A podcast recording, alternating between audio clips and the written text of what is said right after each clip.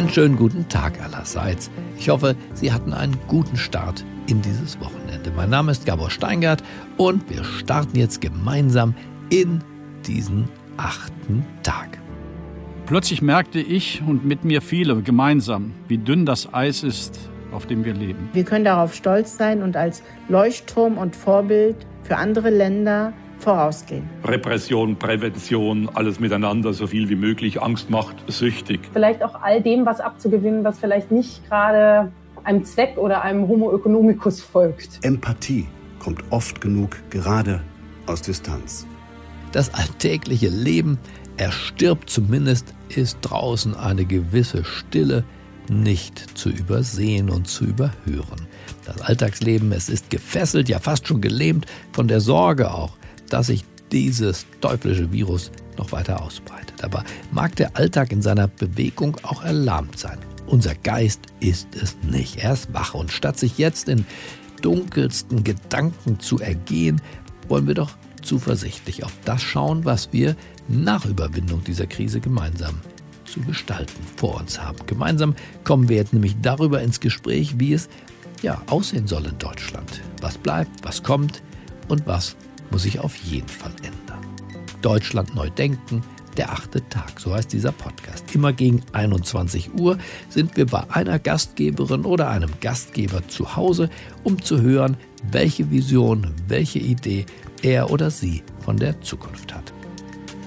In der zurückliegenden Woche hat der katholische Erzbischof von Berlin, Dr. Heiner Koch ist sein Name, den Auftakt gemacht und uns zu sich nach Hause eingeladen. Er hat sehr persönliche und deswegen, wie ich finde, auch sehr berührende Worte gefunden zur Stille, die sich wegen Corona über das Land gelegt hat, aber eben auch zum Wert des Menschen.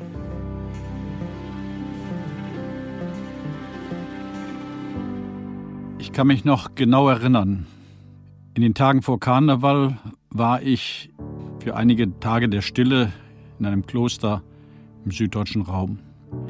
Dort habe ich zum ersten Mal die Bilder von der Epidemie damals, so hieß es, gesehen aus China.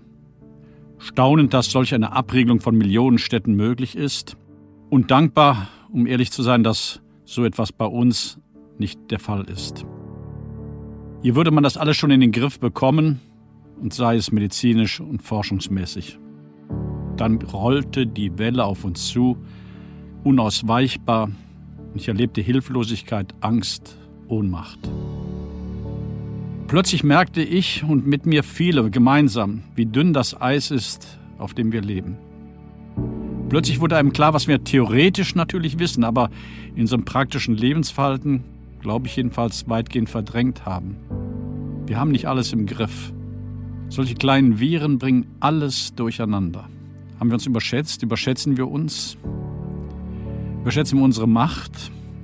Aber auch, jetzt mal positiv gefragt, haben wir in guten Tagen, als wir nicht Angst hatten vor diesen Viren, vielleicht auch zu schnell gemeint, alles wäre selbstverständlich und zu wenig daran gedacht, wie viel wir zu danken haben? Die fehlende Dankbarkeit für all das Gute, das da ist. Ich denke an die Menschen in den Flüchtlingslagern Europas und der ganzen Welt, an die die Jahrzehnten unter Kriegszuständen leben. Und es stellt sich plötzlich die Frage neu, die viele in Briefen, in Mails, in Anrufen artikulieren. Was sind wir, was bin ich als Mensch eigentlich noch wert? Klar, wir haben alle Grundsatzerklärungen, wir kennen es als Christen aus dem Evangelium, wir haben unser Grundgesetz, Charta der Menschenrechte, wir sprechen immer schnell von der unabdingbaren Würde des Menschen und das gilt ja auch für uns, auch wenn wir uns manchmal nicht dran halten. Wie viel Wert hat einer, der nicht mehr leistungsmäßig mitkommt? Aber plötzlich habe ich erfahren, dass Menschen sich fragten, was bin ich wert? Zum ersten Mal, als wir Bilder aus Italien sahen, wo Ärzte gezwungen waren, Beatmungsgeräte nicht anzuschließen, einem Menschen zu verweigern, weil sie zu wenig Geräte haben und weil sie nach hoffentlich guten Kriterien entscheiden mussten, welchem Menschen sie sie geben, damit er überlebt, hoffentlich überlebt, und dem anderen sie nicht gaben und damit zum Ausdruck bringen, wir können dich nur noch in den Tod begleiten. Was bin ich wert, wenn ich da vielleicht liege und man mir solch ein Beatmungsgerät nicht zuspricht. Was ist der Mensch wert, wenn er jung ist, ungeboren ist, krank ist, elend ist? Plötzlich steht diese Frage ganz existenziell einem vor Augen. Was bin ich wert?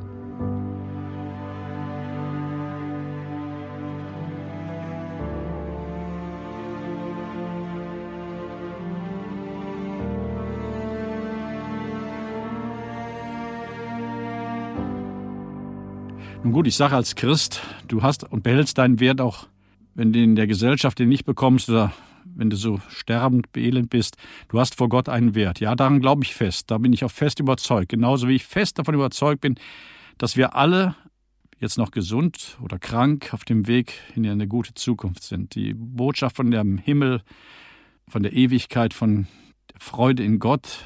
Wir sind nur Gast auf Erden und wandern ohne Ruhe mit mancherlei Beschwerden der ewigen Heimat zu.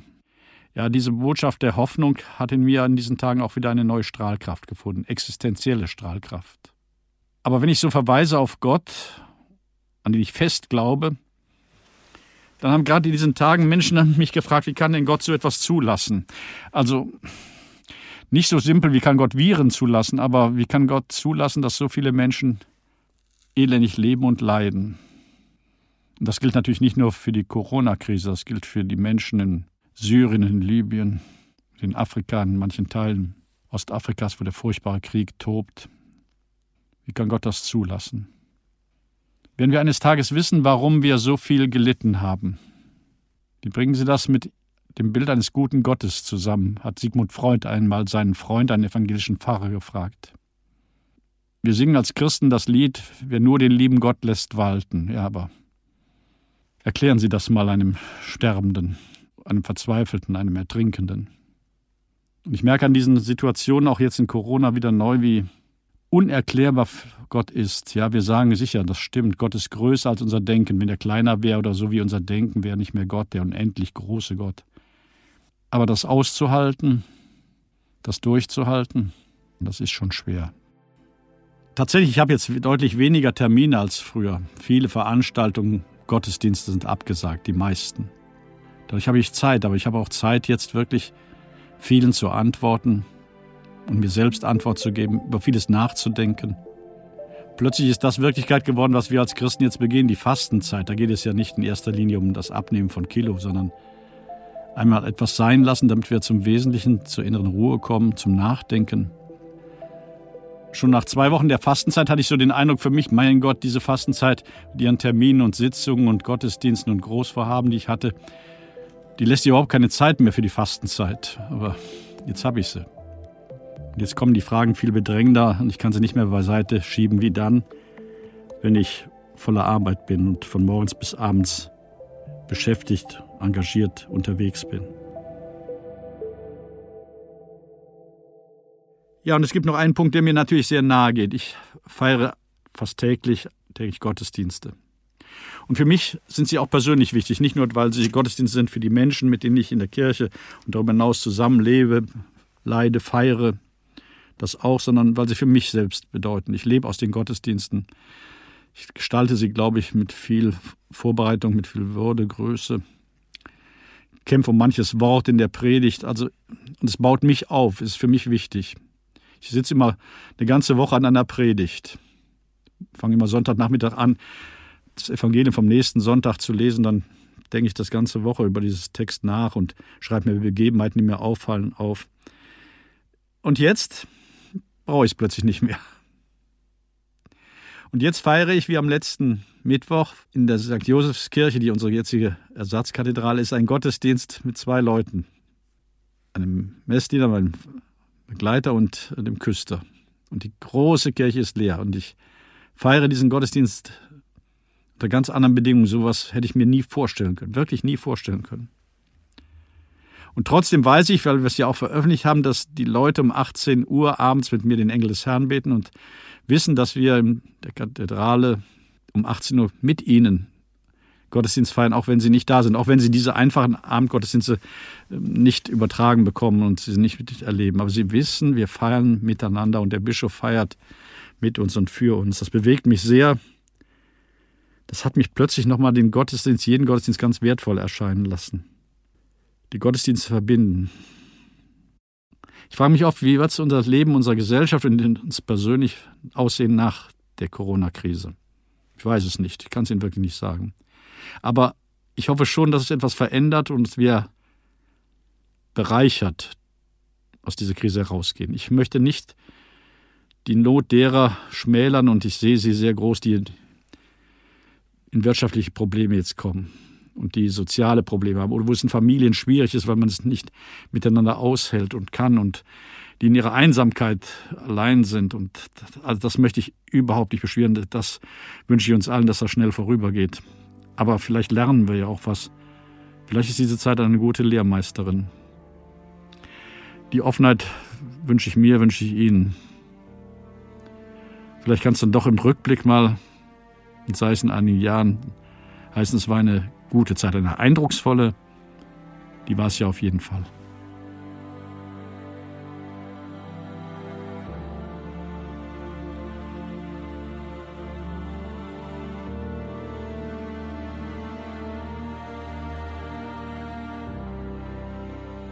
Auch die Rechtsanwältin und Frauenrechterin Seran Atesh hat hier in der achte Tag über Werte gesprochen. Zum Beispiel über den Wert der Solidargemeinschaft, auf den wir uns hier in Deutschland zum Glück in diesen Zeiten verlassen konnten und können, vielleicht sogar besser als in der Zeit davor. Sie hat uns aufgefordert, stolz zu sein auf diese Errungenschaft, aber sie hat uns eben auch daran erinnert, dass diese Errungenschaft auch eine Verpflichtung bedeutet. Die Verpflichtung jetzt und nach der Krise in Europa, sich nicht abzuschotten, sondern ein Leuchtturm für andere zu sein. Selbstverständlich dürfen wir bei all den negativen Dingen, die uns gerade aufstoßen und die wir gerade beobachten, nicht übersehen, dass es sehr, sehr viel äh, Positives auch zu berichten gibt im interreligiösen Dialog und zwischen den einzelnen Ländern. Es gibt eine unglaubliche Solidarität und hier birgt äh, Religion und Wissenschaft äh, in der gemeinsamen Arbeit tatsächlich auch eine Chance.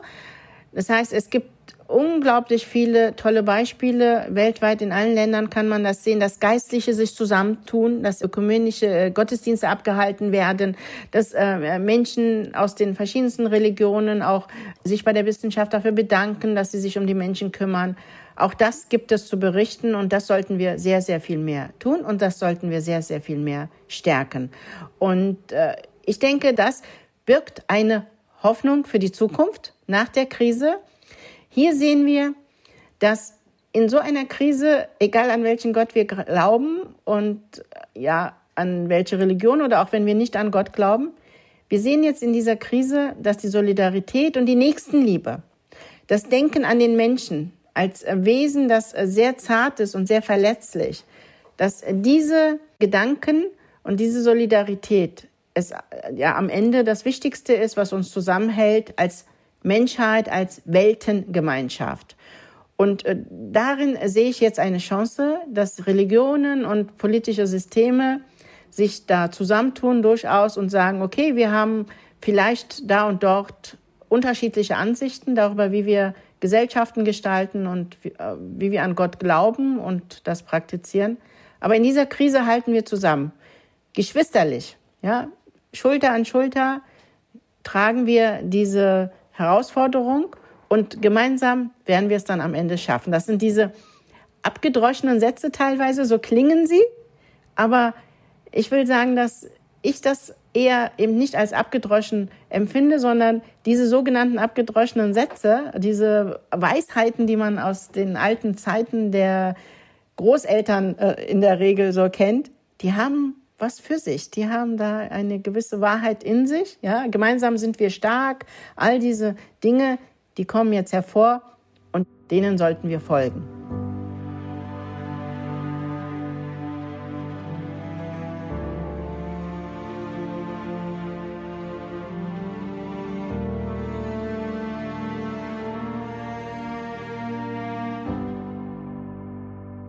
Aktuell habe ich zumindest den Eindruck, dass Deutschland gerade die Sache unglaublich gut meistert. Ich gehöre zu den äh, Solo-Kleinstunternehmen. Ja, ich habe eine Angestellte und habe diese Soforthilfe beantragt und ich habe das am Sonntag gemacht. Ich habe lange in dieser Schlange gewartet und heute ist das Geld auf meinem Konto angekommen. Und das hat mich so dermaßen gerührt, ja, dass ich fast den Tränen nah war. Ganz einfach nicht, weil ich jetzt aktuell äh, das Geld heute direkt brauche, weil ich morgen nichts mehr zu essen habe. So schlimm ist das nicht, aber die nächsten zwei, drei Monate muss ich irgendwie überstehen, weil meine ganzen Vorträge, meine ganzen sonstigen Aufträge sind abgesagt worden. Also tatsächlich bin ich in der Not, aber ich bin trotzdem unglaublich entspannt gerade, weil ich sehe, wie dieses Land uns hilft. Alles in allem will ich unterstreichen, dass ich mich hier in Deutschland gerade sehr behütet und sehr gesehen äh, fühle als Bürgerin und dass unser Land gerade meiner Ansicht nach in Europa ein Leuchtturm darstellt, in dem wie es mit der Krise umgeht. Und ich finde, dass wir nach dieser Krise über Europa sehr viel mehr sprechen müssen. Ich, es ist äh, schade, dass diese Krise zeigt, dass Europa tatsächlich nicht so eine geschlossene Wertegemeinschaft ist, wie wir uns das immer gewünscht haben. Und das sollten wir überdenken nach dieser Krise. Und Deutschland sollte hier nochmal eine stärkere Führungsrolle einnehmen in der Debatte und Diskussion über die Solidargemeinschaft. Das ist eins meiner Lieblingsworte, wenn ich über den demokratischen Rechtsstaat äh, spreche oder nachdenke. Es ist die Solidargemeinschaft, die einen demokratischen Rechtsstaat trägt. Es sind nicht die Herren und Damen an der Spitze die, einer Regierung, die wir gewählt haben, sondern es sind wir. Es ist tatsächlich das Volk und die Mehrheit der Deutschen und der Menschen, die in Deutschland leben, zeigt, dass wir es gelernt haben, eine Solidargemeinschaft zu sein. Und dafür bin ich wirklich unendlich dankbar. Ich erlebe einige türkische Menschen, Akademiker, die aus der Türkei geflüchtet sind nach dem sogenannten Putsch, die unglaublich gerührt sind und bewegt sind, was hier in Deutschland gerade passiert. Sie haben gemeint, am Anfang haben sie die Deutschen eher als sehr distanziert und kühl erlebt, als ignorant anderen Menschen gegenüber.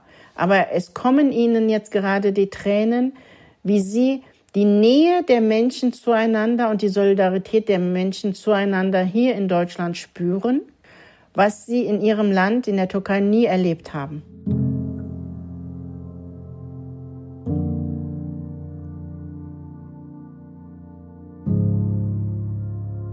Deutschland beweist gerade, dass die Werte, die hier in Deutschland gewachsen sind in den letzten 70 Jahren, dass das Werte einer Solidargemeinschaft sind, eines demokratischen Rechtsstaats und eines politischen Systems, das sich zeigen kann. Und das kann man in dieser Krise meiner Ansicht nach sehr viel deutlicher sehen, wenn man ehrlich hinguckt. Wir haben lange Zeit die schwarze Null kritisiert. Wir haben lange Zeit die Wirtschaftspolitik hier in Deutschland kritisiert. Aber wir sehen, wie unsere Regierung nicht spendabel ist, sondern verantwortungsbewusst. Wie unsere Regierung jetzt sagen kann, das Geld, was wir angesammelt haben, das setzen wir genau da ein, wo es hingehört, nämlich bei unserem Volk. Wir verteilen das jetzt. Und ich erlebe gerade viele Politikerinnen und Politiker über sich hinauswachsen in dieser Krise. Sie machen keinen Wahlkampf, sie machen einfach wirklich ihren Job. Und man kann hier jetzt die Spreu vom Weizen trennen. Ich will hier auch gar keine Namen nennen. Man kann einfach nur genau hingucken, wer macht ganz klar, sachlich und staatsmännisch und frauisch seinen Job und wer ist hier gerade recht still, weil sie keine guten Ideen haben für eine Krisensituation, weil sie nämlich gar keine wirklich guten Politiker für unser Land sind, sondern nur Populisten in welcher Ausrichtung auch immer.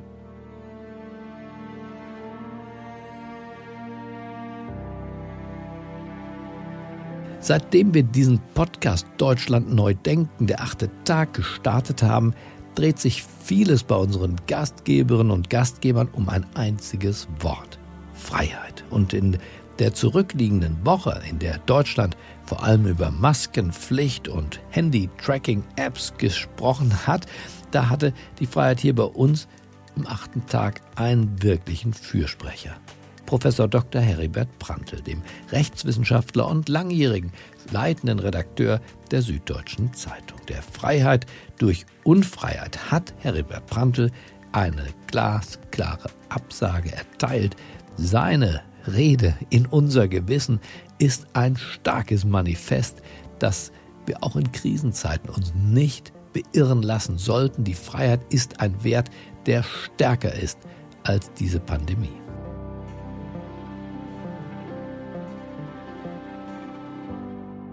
Deutschland neu denken heißt die Reihe aber ich will gern auch darüber reden, dass man nicht alles neu denken muss, dass es Dinge gibt, die halten müssen, dass die Grundrechte Rechte sind, die sich in Notzeiten, auch in Corona-Zeiten bewähren müssen. Es sind äh, vielleicht diese Rechte wichtiger denn je. Ich bin der Meinung, dass wir in Corona-Zeiten unsere Freiheiten neu schätzen lernen und neu schätzen können. Es geht mir auch darum, die Grenzen zwischen Schutz und Überwachung richtig zu ziehen. Gesellschaft und Demokratie dürfen, das ist mein Anliegen, nicht sterben im Versuch, sie gegen Corona zu verteidigen. Gesundheit ist mehr als Virenfreiheit. Gesundheit ist auch mehr als das Klatschen auf dem Balkon. Die Pflegekräfte brauchen mehr als Sympathie. Sie brauchen ein ordentliches Gehalt. Die Wertschätzung der Pflegeberufe drückt sich auch darin aus. Das sind die Dinge, um die es mir geht. Grundrechte erhalten, auch in Zeiten der Krise und äh, die richtigen Lehren ziehen aus den Erfahrungen, die wir jetzt machen. Meine Erfahrung auch aus vielen Leserbriefen, aus vielen Zuschriften, aus Reaktionen ist, dass die Leute, viele Leute sagen, Mensch Brandl, das Leben ist doch am wichtigsten, die Gesundheit ist am wichtigsten.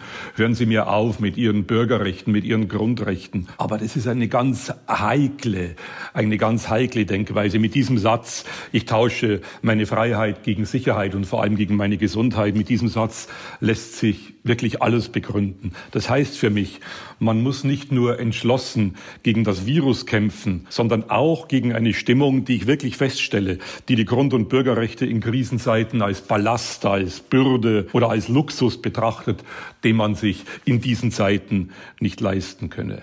Das ist ein Denken, das gefährlich ist. Und ich glaube, es muss gelingen, uns sowohl entschlossen gegen das Virus zu kämpfen, als auch für eine Demokratie, die stabil bleibt. Demokratie lebt ja eigentlich von dem, was derzeit Sozialkontakt heißt. Und wir müssen uns überlegen, wie kann ich in diesen Zeiten Demokratie, und Demokratie heißt nichts anderes als Zukunft gemeinsam gestalten, wie kann ich diese Gemeinsamkeit in diesen schwierigen Zeiten erhalten? Man kann nicht äh, die Demokratie und unsere Gesellschaft verteidigen, indem man die Rechte, mit denen sich diese Gesellschaft konstituiert, geringschätzt und wegschiebt.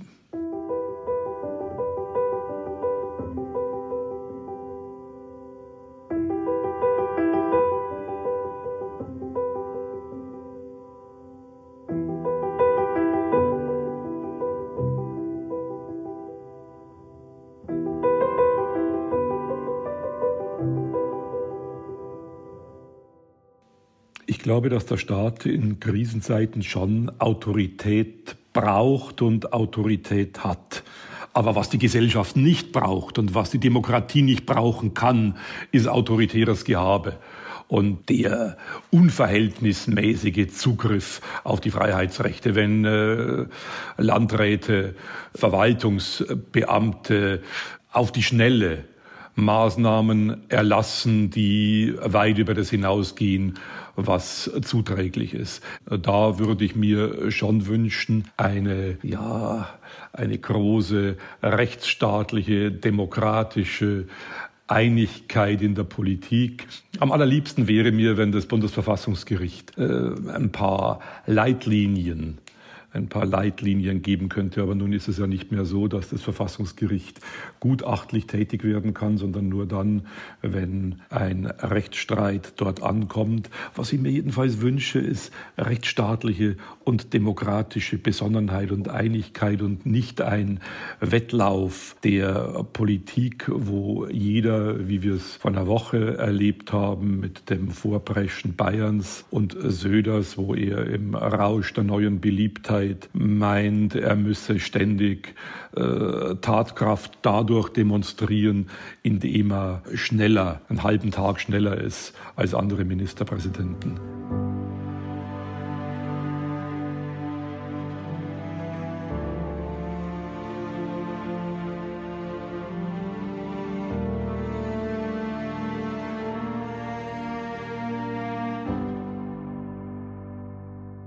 Angst war ja immer und ist immer eine Autobahn für neue brutal eingreifende Gesetze. Das war zur RAF-Zeit so, das war zu Zeiten von 9-11 äh, so, des Al-Qaida-Terrorismus. Angst ruft immer danach, dass etwas getan wird, möglichst alles.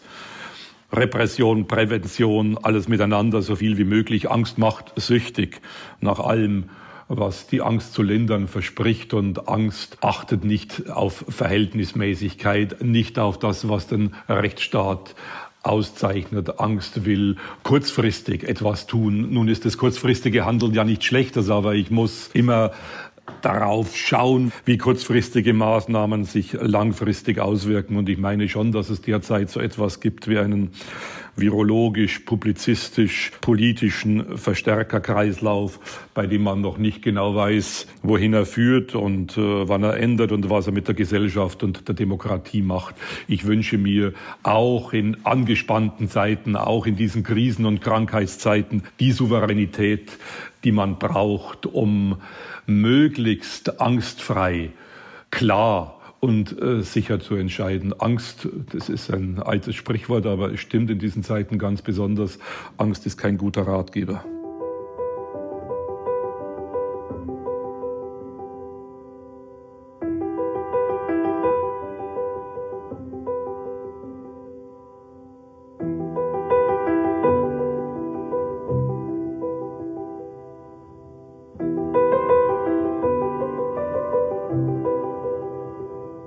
Ich viele Reaktionen von Leserinnen und Lesern, von Zuhörerinnen und Zuhörern wäge, dann stelle ich fest, dass es eine Gefahr gibt in der Corona-Gefahrenabwehr von heute, nämlich, dass man sich daran gewöhnt, dass drastische Einschränkungen der Bürgerrechte zur Krise und zu den Bewältigungsstrategien einer Krise gehören. Das wäre furchtbar. Dann wären sozusagen die letzten Dinge schlimmer wie die ersten. Da fällt mir eine Begebenheit aus dem Jahr 1975 ein. Herbert Wehner hat im Bundestag eine große Rede gehalten, die die CDU-CSU wahnsinnig aufgeregt hat. Und als die aus Protest gegen Wehner den Plenarsaal verlassen hat, hat Wehner einen berühmten Satz den Parlamentariern hinterhergerufen. Er hat gesagt, wer rausgeht, muss auch wieder reingehen. Im Bundestag war es natürlich so. Zwei Stunden später kamen sie wieder rein. Aber bei den Grund- und Bürgerrechten ist es anders. Der Respekt vor den Bürgerrechten, der kommt nach der Krise oder wenn die Krise abflaut, nicht von allein zurück. Dazu braucht es die Sensibilität der Bürgergesellschaft. Für diese und um diese Sensibilität möchte ich werben, dass uns die in diesen furchtbar schwierigen Zeiten nicht verloren geht.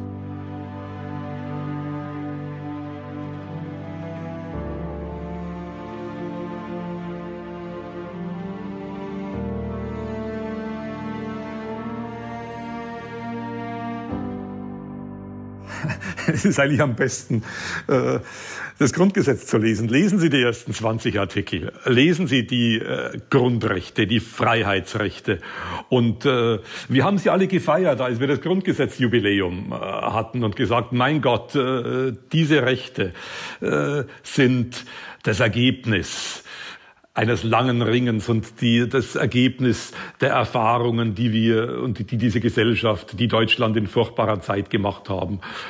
Und äh, jetzt Jetzt gilt es, die Erkenntnisse aus den Jubiläumen, aus den Jubiläen, aus den Sonntagsreden zu ziehen und zu sagen, mein Gott, diese Rechte haben aus dem Land das gemacht, was es ist. Ein Land, das sich zu verteidigen lohnt ein Land, das sich in die europäische Gemeinschaft einfügt. Wir wollen diese Rechte verteidigen, auf dass es nicht so weit kommt wie in Polen oder in Ungarn, wo die Präsidenten versuchen, aus der Not ihren Vorteil zu ziehen und Ausnahmegesetze äh, zu erlassen, die Staatsstreichqualität haben. Man muss diese Exempel in Polen und in Ungarn als wirklich furchtbare Beispiele sehen und sich klar machen, so etwas darf nicht passieren. Und ich wünsche mir von Europa, wenn es um Wünsche geht, dass es äh, ja einschreitet in der Erkenntnis, dass die Europäische Union ein Demokratieverbund ist und dass man in einem Demokratieverbund nicht zuschauen kann, wie Mitglieder aus der Demokratie und aus der Rechtsstaatlichkeit aussteigen.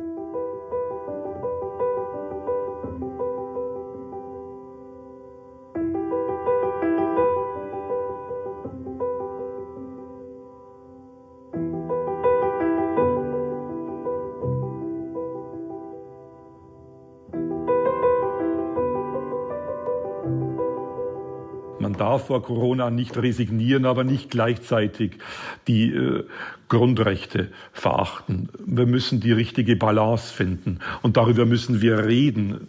Äh, es darf nicht so weit kommen, dass jeder, der das Wort Grundrecht sagt und der das Wort Freiheitsrechte und Bürgerrechte in diesen Zeiten in den Mund nimmt, schon schief angeschaut wird.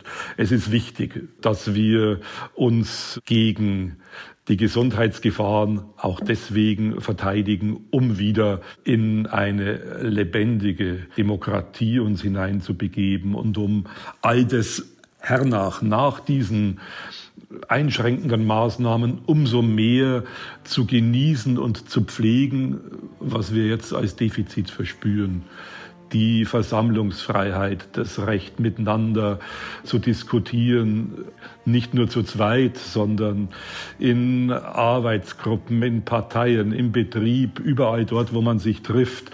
Das ist Demokratie und ich wünsche mir, dass wir nach dieser Krise, die hoffentlich nicht so lange dauert, umso bewusster werden, was wir an diesen Rechten, die jetzt eingeschränkt sind, haben.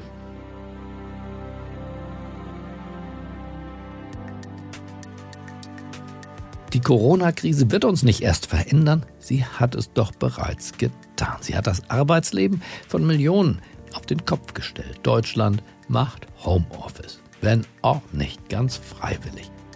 Arbeitgeber und auch Arbeitnehmer stellen sich damit auf Digitalisierung und auf neue Formen des Miteinanders ein. Was wird davon bleiben? Das hat die Gründerin und New Work-Expertin Ellie Oldenburg für uns und mit uns analysiert.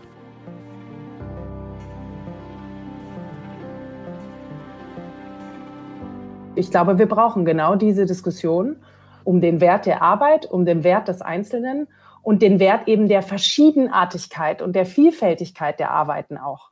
Mir ist dabei ganz wichtig, dass es eben nicht nur um Berufs- und Erwerbstätigkeit von Arbeiten geht, sondern was ist eben mit den vielen anderen Arbeiten, die wir auch noch brauchen? Warum engagieren sich so wenig äh, Menschen in der Politik?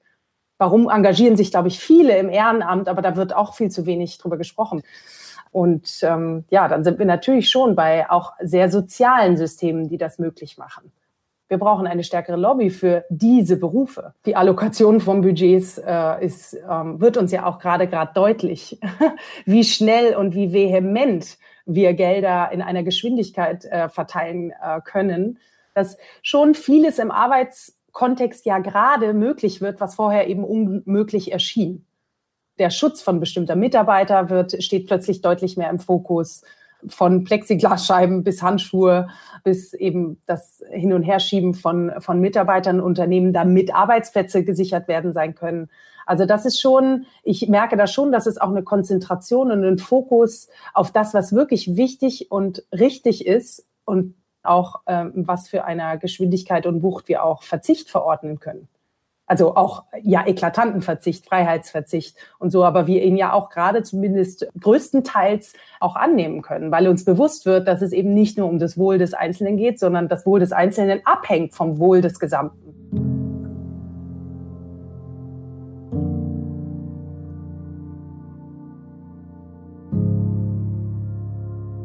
Gleichzeitig mh, hm, rüttelt äh, diese Situation ja auch gerade sehr auf, auch im Hinblick auf Digitalisierung. Wir müssen uns doch sowieso diese Gedanken machen. Äh, eine immer größere Automatisierung kommt auf uns zu. Meine Generation Gen Y und, und alle folgenden werden sich so oder so die Gedanken machen müssen, was fange ich eigentlich noch mit meiner Zeit an, wenn es meinen Job äh, nicht mehr in dieser Form zumindest gibt. Und darauf muss die Politik im weitesten Sinne eine Antwort haben und auch eine Vision aufzeigen. Das heißt, diese Sozialfrage, darum dreht sich ja auch viel im Thema Gemeinwohl, viel im Thema bedingungsloses Grundeinkommen, diese müssen wir sowieso beantworten und wir müssen sie schneller als weniger schnell beantworten. Und das wäre ja vielleicht auch etwas Gutes, dass diese Budgets eben doch weiterhin hm, nicht locker gemacht werden müssen, sondern viel konzentrierter auf gewisse Bereiche äh, allokiert werden müssen. Natürlich, Menschen verlieren gerade ihre Jobs und bangen um ihre Existenzen. Das ist natürlich eine Katastrophe. Aber ich finde, was noch schlimmer daran ist, ist, dass wir gerade Zeuge davon werden, dass die Menschen, die es sowieso schon schwer haben, in unserer First World, Western World, nun besonders gefordert sind. Ein Beispiel, was ich wirklich im sehr direkten Umfeld auch wahrnehme, ist, und ein sehr einfaches Beispiel ist Homeschooling. Ja, es erscheint mir gerade Homeschooling nur etwas für jemanden zu sein, der Gutverdiener ist und in strukturstarken Gegenden wohnt. Denn andernfalls habe ich weder einen Laptop oder einen Computer, zumindest äh, äh gut funktionierende, einen Drucker oder geschweige denn stabiles Netz. Und also da dieses soziale Ungleichgewicht, was hier besteht, wird, glaube ich, sehr, sehr deutlich. Und ich hoffe sehr, dass die Politik hier in, in ein Handeln kommt. Also das wird mir sehr, sehr, sehr bewusst.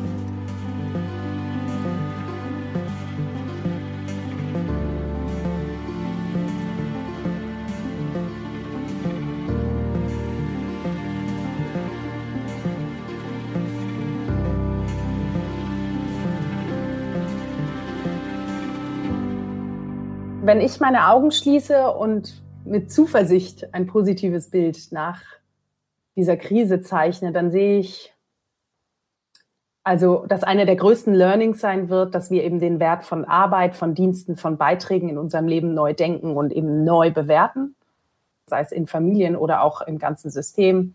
Ich glaube, das könnte einen ganz, ganz positiven äh, Schneeball äh, zum Rollen bringen.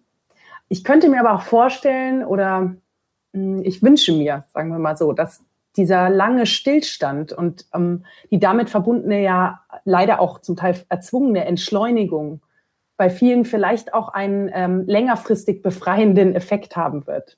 Vielleicht ein Effekt, der dazu führen wird, dass wir ja, also nicht mehr der letzte Gedanke, bevor wir die Augen schließen, äh, am Abend sein wird, oh, ich habe nicht genug geschafft, oder der erste Gedanke, wenn wir auf den Wecker schauen in der Früh, ich habe nicht genug geschlafen. Also, dass wir spüren und darüber nachdenken und gar artikulieren und fordern, was auch genug ist.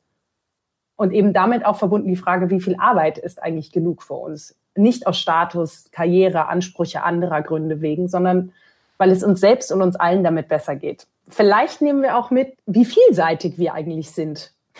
Also aus dem, was wir gerade auch müssen, aus dem, was wir können, aber auch dem, aus dem, was wir auch wollen. Vielleicht bleiben wir doch auch mehr dabei, mehr zu kochen, zu basteln, zu singen, rumzublödeln, zusammenzurücken mit dem kleinen Nukleus von Nachbarn, den man so hat. Ja, und vielleicht auch all dem was abzugewinnen, was vielleicht nicht gerade einem Zweck oder einem Homo economicus folgt. Vielleicht erfährt dadurch Diversity und Inclusion eine ganz neue Dimension, eben dass, dass es die auch bei einem selbst gibt dass man mit weiterem Herz und weiterem Horizont wie auch äh, durch die Welt gehen und auch diese Gespräche, auch die öffentlichen Gespräche so anders führen.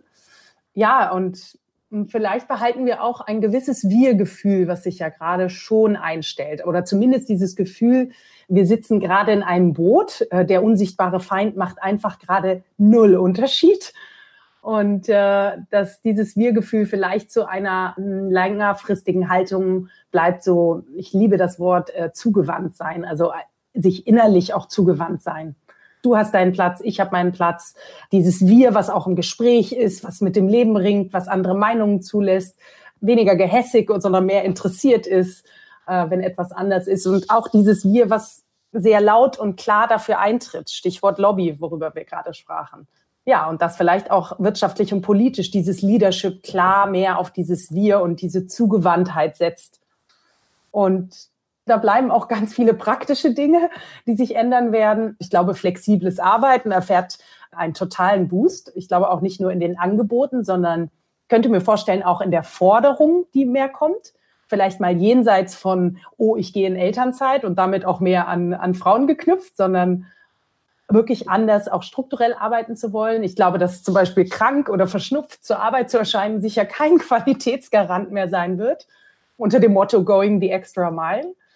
Ja, und ich glaube auch, dass sich die Kommunikation könnte sich ändern, auch aus diesem Wir-Gefühl heraus vielleicht. Also sei es ehrlicher, authentischer, vielleicht auch verletzlicher, mehr auf die menschlichen Bedürfnisse hin, weniger politische Spielchen, sondern klarer und wahrer, vielleicht zwischen Kollegen, Führungskräften, vielleicht auch zwischen vermeintlich unvereinbaren Gegensätzen wie Personalabteilungen und Betriebsräten. Sehen wir ja auch schon, dass die sehr, sehr schnell plötzlich ganz tolle Dinge auf die Beine stellen können. Zum Beispiel Mitarbeiter zwischen Unternehmen hin und her shiften. Das hätte man vorher nie gedacht.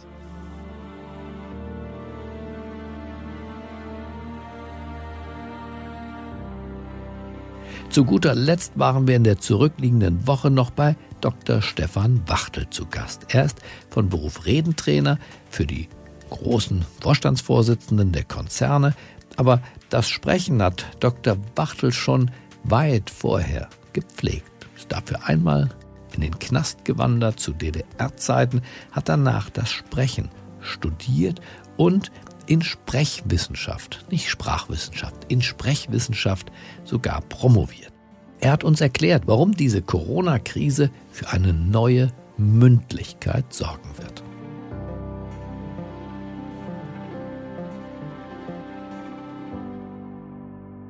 Ich habe mit Reden und Antworten zu tun, deshalb will ich zwei Fragen stellen und darüber reden. Erstens, wie sprechen wir miteinander in der Krise? Und zweitens, wie werden wir miteinander reden, wenn die Krise vorbei ist? Ich glaube, wir werden jetzt erst so richtig ermessen, wie wichtig Nähe ist jemanden sehen und anfassen, ihre und seine Stimme hören. Manchmal ist es ja so, und jetzt erleben wir es vielleicht in dieser Krise in den nächsten Wochen, vielleicht macht ja Distanz Nähe erst so richtig möglich. Sehen wir uns die größte Nähe an, zwei Liebende. Zwei Liebende, die sich jetzt nicht sehen können, weil sie nicht zum selben Haushalt gehören. Sie können über Video gegenseitig den Freudenausdruck verfolgen, in Echtzeit, vielleicht sogar schön nacheinander. Kein Ersatz für Zärtlichkeit, aber heute möglich. Und wer nicht liebt, der beugt vielleicht für die Zukunft vor. Die App Tinder verzeichnet einen Hype. Ganz klar, man sieht Bildchen an von Menschen in maximaler Entfernung, die maximale Nähe suchen. Zu vermuten ist, dass auch nach der Krise technisch gestützte Intimität und Kommunikation eher der Normalfall sein werden. Die Erfahrung, dass Nähe und Empathie auch in Distanz möglich sind, diese Erfahrung machen wir in der Krise umso mehr. Diese Erfahrung wird unsere Kommunikation bestimmen. Eine Tendenz wird sich also verstärken, wo Nähe immer mehr technisch hergestellt wird. Ich glaube, die angelsächsische Art der Kommunikation und hier speziell der Wirkungsmodus, in den die sich dort versetzen. Die beschreiben ja weniger Sachverhalte, als dass sie Appelle, Nähebekundungen und große Gemeinsamkeiten beschwören. Dort gehört die direkte Ansprache zum guten Ton. Das Persönliche, die sprachliche Herstellung von Nähe in unserer Sprache wird existenziell werden, wo räumliche Nähe nicht mehr möglich ist und uns nur Worte bleiben. Persönlich sprechen, das ist sicher das Schwerste in Zeiten, in denen persönlicher Kontakt beschränkt oder gar verboten ist, wenn alles per Videokonferenz gemacht werden muss. Wie werden wir kommunizieren nach der Krise? Ganz einfach. Vor einem Bildschirm Gesichter sehen, dabei mit einer Maus hin und her fahren, hantieren, Stimmen laut und leise stellen, Mute und Remote. Das wird nicht mehr zurückzudrehen sein. Unsere Bildung, das Asset für Nationen ohne Bodenschätze, wird eine einzige Videokonferenz sein. Von jung bis alt, von Volkshochschule bis Executive. Und das wird das ganze Leben von dieser Krise an völlig umkrempeln. Die technische Herstellung von Nähe, die mündliche Verbreitung von Ideen wird existenziell werden.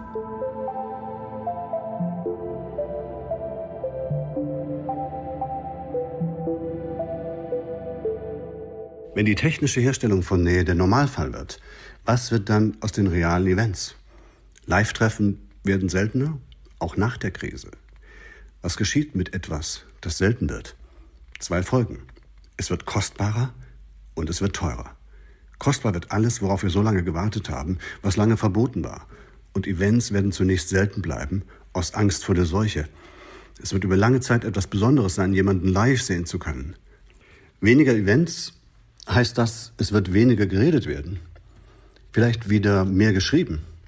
Klares Nein. Wir sind in einem Zeitalter der Mündlichkeit und dieser Change ist nicht reversibel. Im Gegenteil. Gute Redner sind schon heute teurer als gute Schreiber. Früher, seit Johannes Gutenberg, war es ja umgekehrt. Die Edelfeder wird aber jetzt zum Auslaufmodell. Und wer erfolgreich schreibt, der schreibt eher mündlich. Ein Handwerk wird gefragt sein und das heißt Schreiben fürs Hören. Das Zeitalter der Mündlichkeit bekommt durch diesen Corona-Tod der Eventindustrie ja erst so richtig einen Turbo verpasst. Damit bin ich ja beim Unwort des Jahrzehnts. Das Unwort des Jahrzehnts heißt Speaker. Der Speaker oder die Speakerin. Wer das Wort Speaker hört oder liest, dem wird inzwischen leicht schlecht. In den vergangenen Jahren gab es einen riesen Hype. Kreti und Pleti war Speaker. Ideen waren auch dort ausgesprochen, wo sie eigentlich gar keine waren. Hauptsache es wurde gesprochen. Das wird sich ändern, wo sich die Gelegenheiten öffentlicher Rede zunehmend in Luft auflösen, wie jetzt gerade. Wie werden wir in der Krise reden und nach der Krise? Sorgfältiger vielleicht, mit mehr Konkurrenzdruck, mit wachen Ohren, die durch Entschleunigung und Shutdown geübt sind. Wir wollen nicht mehr das Rauschen, es wird vielleicht mehr echte Ideen geben. Was nicht substanziell ist, wird öfter aussortiert werden und das ist sicherlich gut so. Es wird nicht mehr so leicht für Kreti und Pleti Speaker zu sein. Diese Krise wird die inhaltliche Qualität des Gesprochenen steigern.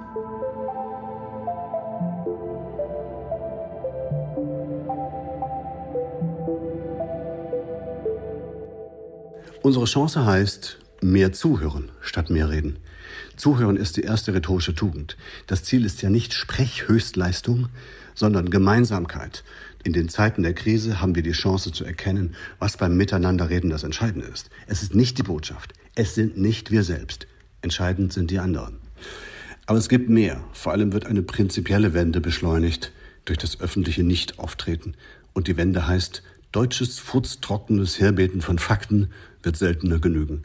Rhetorische Qualität wird wichtiger werden, von sachlich zu wirkungsvoll. Wie werden wir also nach der Krise sprechen? Kurz gesagt, ich glaube, privat werden wir die Entzerrung und Entschleunigung bewahren wollen. Da wird es auch gelingen. Im Business aber wird in der Kommunikation nichts mehr sein, wie es war. Und politisch? Vielleicht darf ich da noch ein paar Worte sagen. In der achte Tag ist viel von Freiheit und Freiheiten die Rede. Ich bin kein Philosoph, ich bin nur so ein kleiner Redemechaniker, vielleicht ein Redeingenieur. Aber mit einer Freiheit, da kenne ich mich aus. Mit Redefreiheit. Und ich weiß vor allem, wie das ist, wenn sie abwesend ist.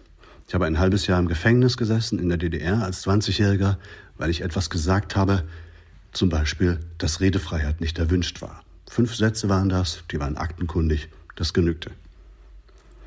Ohne Redefreiheit keine Demokratie, das wissen wir. Die Redefreiheit wird es umso schwerer haben, je weniger Freiheit uns insgesamt noch bleiben wird. Die Verringerung der Freiheit, die wir jetzt erleben, wird an der nächsten Ecke bedeuten weniger Redefreiheit. Und der Mainstream wird noch unerbittlicher sein, die Antwort der Radikalen wird umso härter sein, die Kritik am Shutdown wird erbarmungslos sein, die Forderung nach seiner Verschärfung wird lauter werden. Es ist durch die Krise wahrscheinlicher geworden, dass dann wieder ein Paragraph ins Strafgesetzbuch kommt, öffentliche Herabwürdigung staatlicher Maßnahmen. Delikt 220 hieß das in der DDR. Das gab es, das ist vielleicht ungefähr 30 Jahre her, länger nicht. Was hat das jetzt mit der Corona-Krise zu tun? Wir dachten ja immer, Kapitalismus und Demokratie gehören zusammen. Seit langem sehen wir in China Kapitalismus und Diktatur. Das geht auch. Vielleicht noch hurtiger. Vielleicht noch erfolgreicher in solchen Zeiten. Kapitalismus und Seuche oder Diktatur und solche, was verträgt sich besser? Zusammengefasst, wie reden wir in der Krise und danach? Mehr Qualität, mehr Mündlichkeit, rasantere Verbreitung, professionellere Technologien, vor allem mehr Nähe, mehr Gemeinsamkeit, wirkungsvollere Worte. Aber das alles nur, solange uns Redefreiheit bleibt. Am Ende jeder Krise sowieso, aber auch am Ende der Rhetorik lauert von jeher die Diktatur. Also, passen Sie auf sich auf, auf Ihre Rede und nehmen Sie sich Redefreiheit, solange noch genug davon zu haben ist. Ich danke Erzbischof Koch, Seran Atesch, Heribert Prantl, Elli Oldenburg und Stefan Bachtel für ihre klugen und anregenden Ideen. Ich freue mich auf eine weitere Woche, in der wir Deutschland neu denken, ab Montag immer gegen 21 Uhr zur besten Kaminzeit. Wenn Sie mögen, schreiben Sie mir auch Ihre Gedanken. Welche Themen, welche Rednerinnen und Redner hätten Sie gerne mal gehört? An der minus achte minus Tag at mediapioneer.com. Ich wünsche Ihnen jetzt ein entspanntes, ein Sie selbst bereicherndes Wochenende. Bleiben Sie mir und vor allem sich selbst gewogen. Es grüßt Sie auf das Herzlichste, Ihr Gabor Steingart.